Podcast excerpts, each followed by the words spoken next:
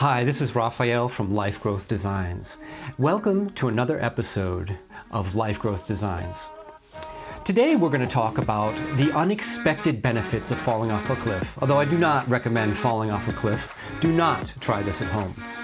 Um, we're also going to talk about how motivation, how power, tenacity to get through anything really comes about. Um, I think there may be two ways, but I will show you the easiest way to discover your most powerful self through that story. So, please join me and begin thriving instead of surviving.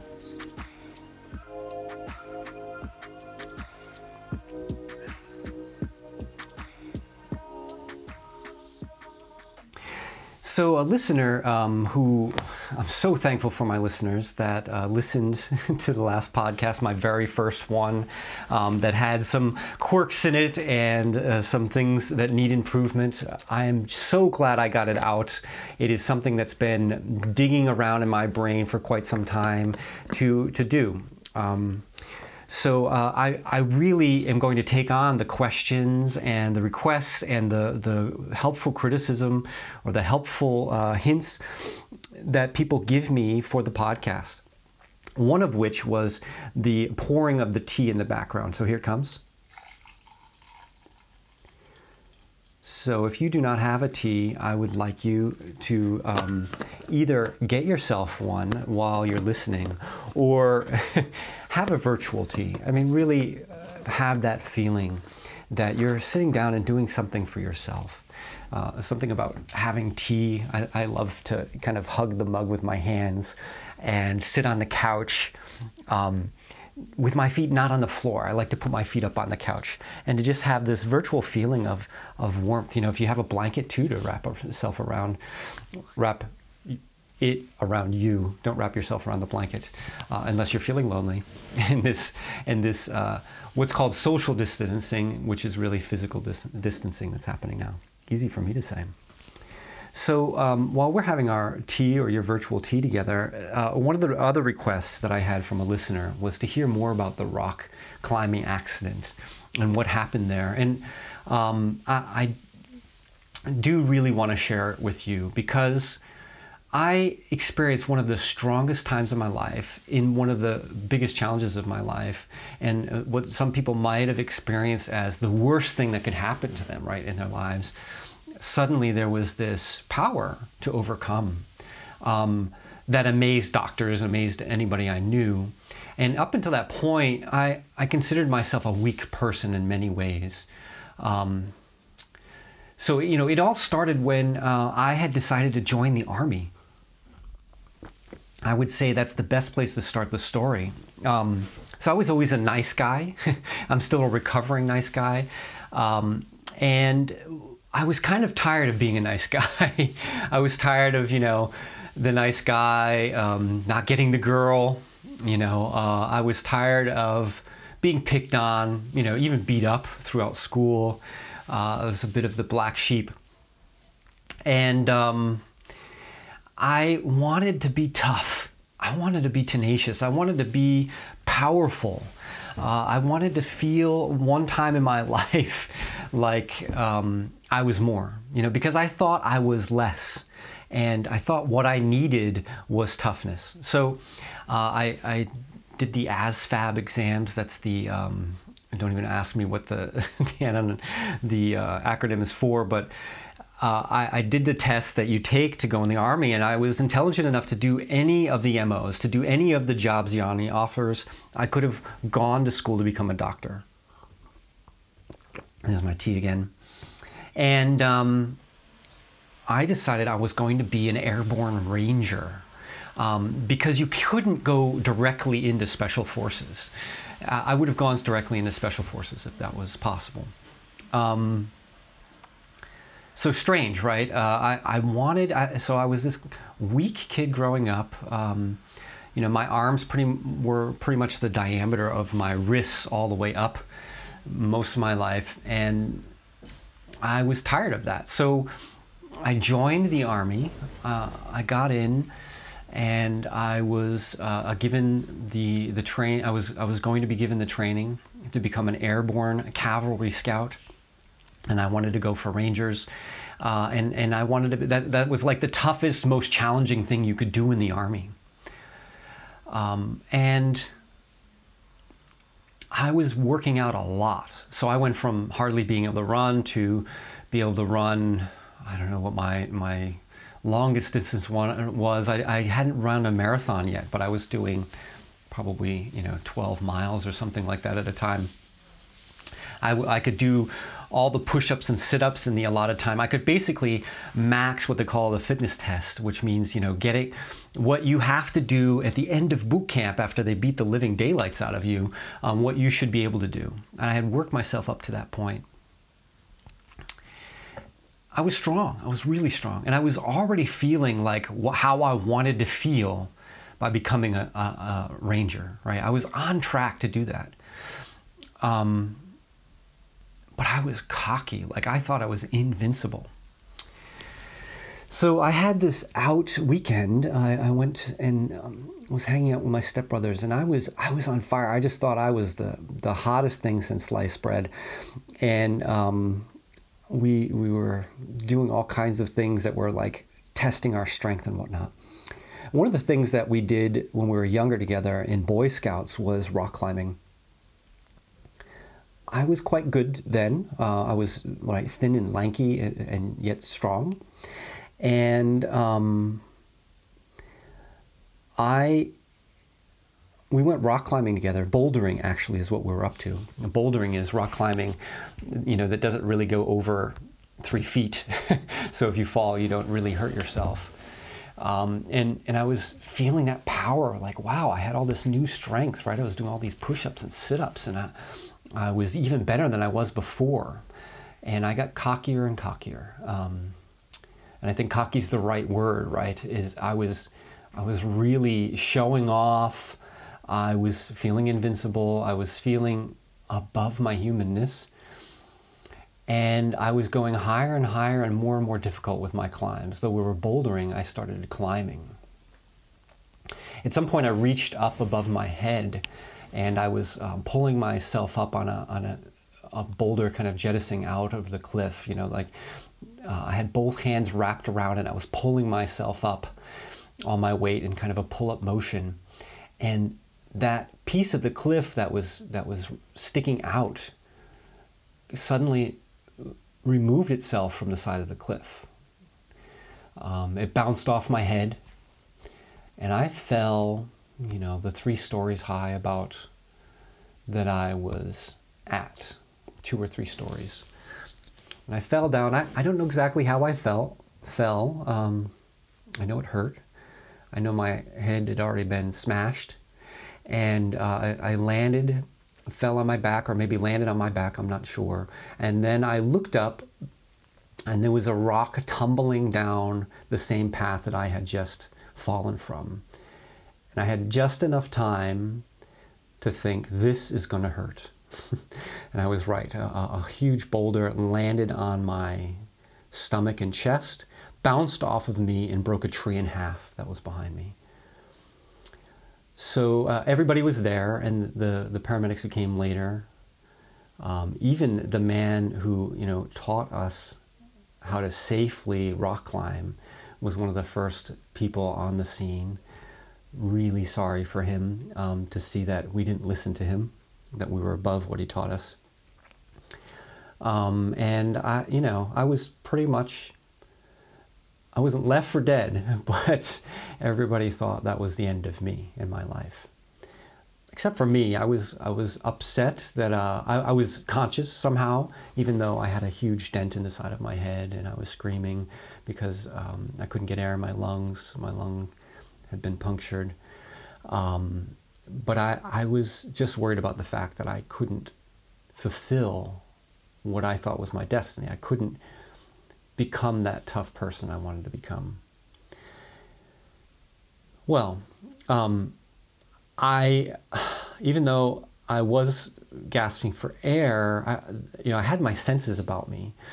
And um, if, if we move on to the story after the, the intensive care um, that was happening that I pretty much forgot about because I was so drugged up. That's my tea again. I was then feeling, um, when I came back to my senses, I, I, was in a lot of pain. I had ripped my kidney open, so that's a bit like, um, I guess it's been described as peeing razor blades. Um, I, you know, there, there, was pain everywhere. There was pain everywhere in my body. But I, I was strong. Like the only thing I knew was I was going to get better. It, it was not out of some kind of motivation to pump myself up. It wasn't some kind of way to like become something, to become something tough. It, it was just, it was just something I was sure of. So um, it was pretty sure. Uh, it was it was only you know within the week that I was talking to the doctor and, and I asked him when I could get out of the hospital. He said eight months, and um, like I can't believe it when I say that number. Right? How could anybody be in the hospital so long? Um, anyway. He, he said it would take a long, long time before I was healed enough and um, I, you know, I figured out pretty quickly. I don't remember if I asked or not that what was keeping me there was um, the pain medication and the need of assistance. Right, I couldn't even get out of my bed. So I decided that I would stop taking pain medication and then I would get myself out of that bed. So, I, you know, I, I, had to fight a couple of days and I was out of the bed. And within a couple of days, I was holding on to that that IV pole with wheels and walking up and down the hallways, um, making myself mobile. Like I said, this was not out of any kind of, this was tenacity. This was pure tenacity. Like the nurses couldn't believe what I was up to with the kind of pain I should be in without pain medication. Um, but it, it enabled me to to feel the pain, like to move, to not move in the directions that would hurt me more, and it enabled me to, to get strong enough to, to be able to leave the hospital. I left within a couple of weeks. And it was a long time. It, it was more than eight months before I, you know, didn't look like an old man bent over. Um, you know, they had um, pulled out my spleen and put it in cheesecloth. It was an experimental th- surgery, so I still have my spleen and it's functioning. Um, you know, I had ripped my kidney open, I had punctured my lung, I had crushed my skull, and my injuries were so great that they, they basically let my body heal itself. The point is, like, that, that was, I, I want to keep this clean. So, you know, this, this was bad but, you know, this was bad but. And um, I felt bad but in a certain way. But, you know, I, I don't think at that time I, I really recognized that I, I had that strength. It was just something that was inevitable. It was just something that came out of a source. And this is the point of my whole story. That in the in, in adversity, and sometimes our greatest adversity, we we pull the strength out, right? The strength is there. We don't even have to pull it out.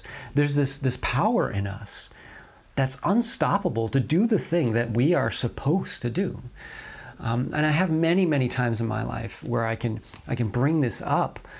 Um, and I still, it's funny. I didn't really think I was a strong person. I'm, I probably, I would tell the story to think, you know, to show people I was bad, but, but um, I, uh, I wasn't really believing that. I, you know, if, I think in some ways I felt imposter syndrome um, because it, it wasn't something I felt I did it in my own strength. And so, you know, maybe there are people that are just like that. You know, they just love um, to challenge themselves. And I, I haven't loved it. I'm, I'm learning to love it. I'm learning to lo- love the fruits of it, especially. Um, so, my point being is whatever is happening to you, this is something I brought up in our last podcast, is whatever is happening to you, um, whatever challenges, you know, whether you've lost your job or you're working really hard or your, your thoughts are just bombarding you and keeping you from sleeping, um, whatever is happening to you, there is something beyond all of that noise that's telling you this is a bad thing. There's something there, there's a strength, there's a well. and um, what we're going to talk about over and over again in this podcast is this well as a source of creativity, as a source of motivation and strength. Um, that was also my point. I was so motivated, man. I, I was getting up and I was just like walking up and down the hallways. Like I wasn't some kind of athlete. In fact, I had uh, avoided gym class my entire high school time as much as I could.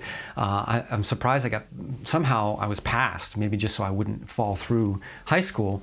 Um, but I, I, avoided all competitive sports.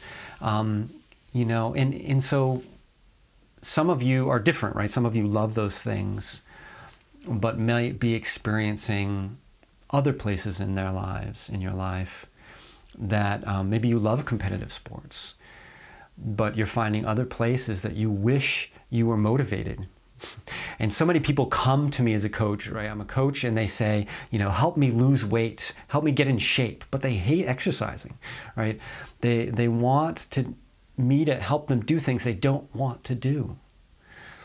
Um, and and that's the that's the problem with the formula. That strength is there to do the things you really want to do.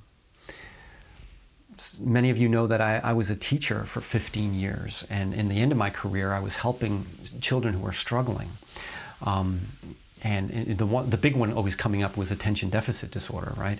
And uh, I, what I saw my own self as an adult with ADD was I had I had superpowers of attention. I just didn't have it where other people might have wanted it, or even sometimes myself thought I wanted my attention.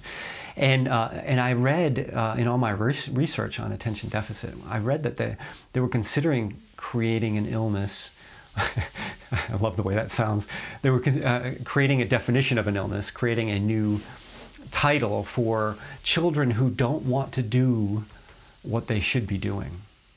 Children who don't have the capacity to push through and do the things that other people want them to do or that they should be doing. And for me, that was a real, real clear picture of what is going wrong in our society. And now, even more clear picture as a, as a coach working with people who come to me and, and, and really put everything in to creating something new. I've, I've understood more and more the importance of wanting to do the thing, right? To, to, to tap into that well because the same place that all of that energy comes to do anything, you know, like I was bad butt then. It was only because I was working from that source of power.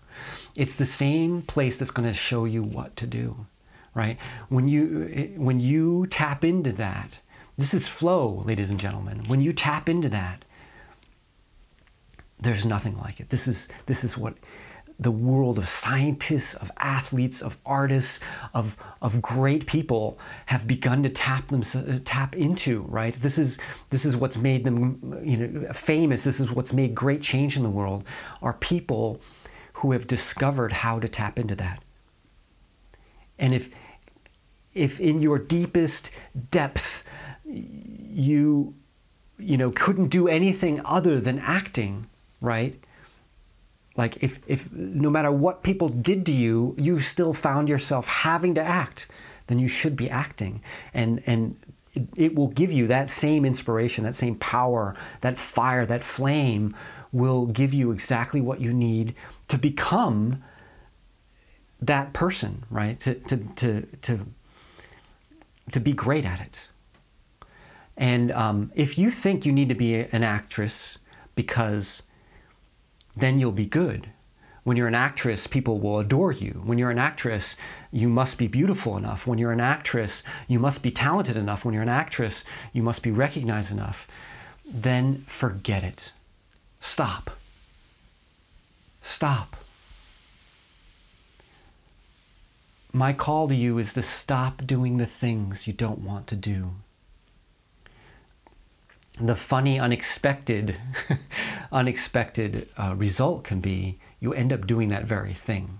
You know, maybe maybe there was something that started a, a little a little flame that started for acting, and then you lost it. And, and how many people do you know that have gotten to a certain level with their mastery and then stopped going to the well? Right? Because they thought it was them, that they were great, that they had achieved something, that they were better than other humans, right?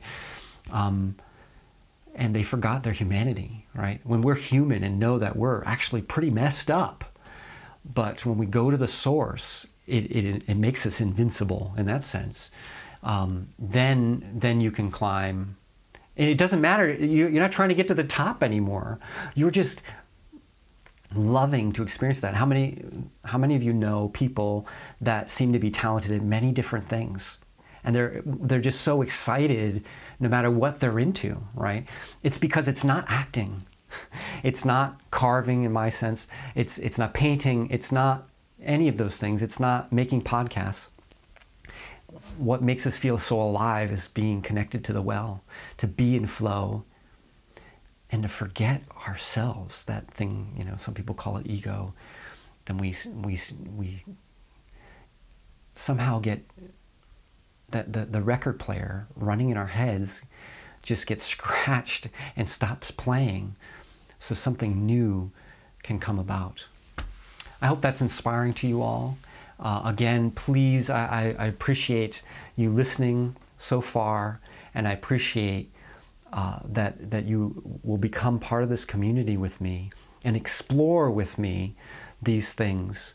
Um, being connected to the well. And I, I, ask that you please go ahead and um, message me, write me an email, Raphael at lifegrowthdesigns.com or at um, at uh, Life Growth Designs at Gmail. Um, yeah, please bring your questions. Help me help you. Tell me what would cause you to want to do no other thing than to listen to this podcast as much as possible.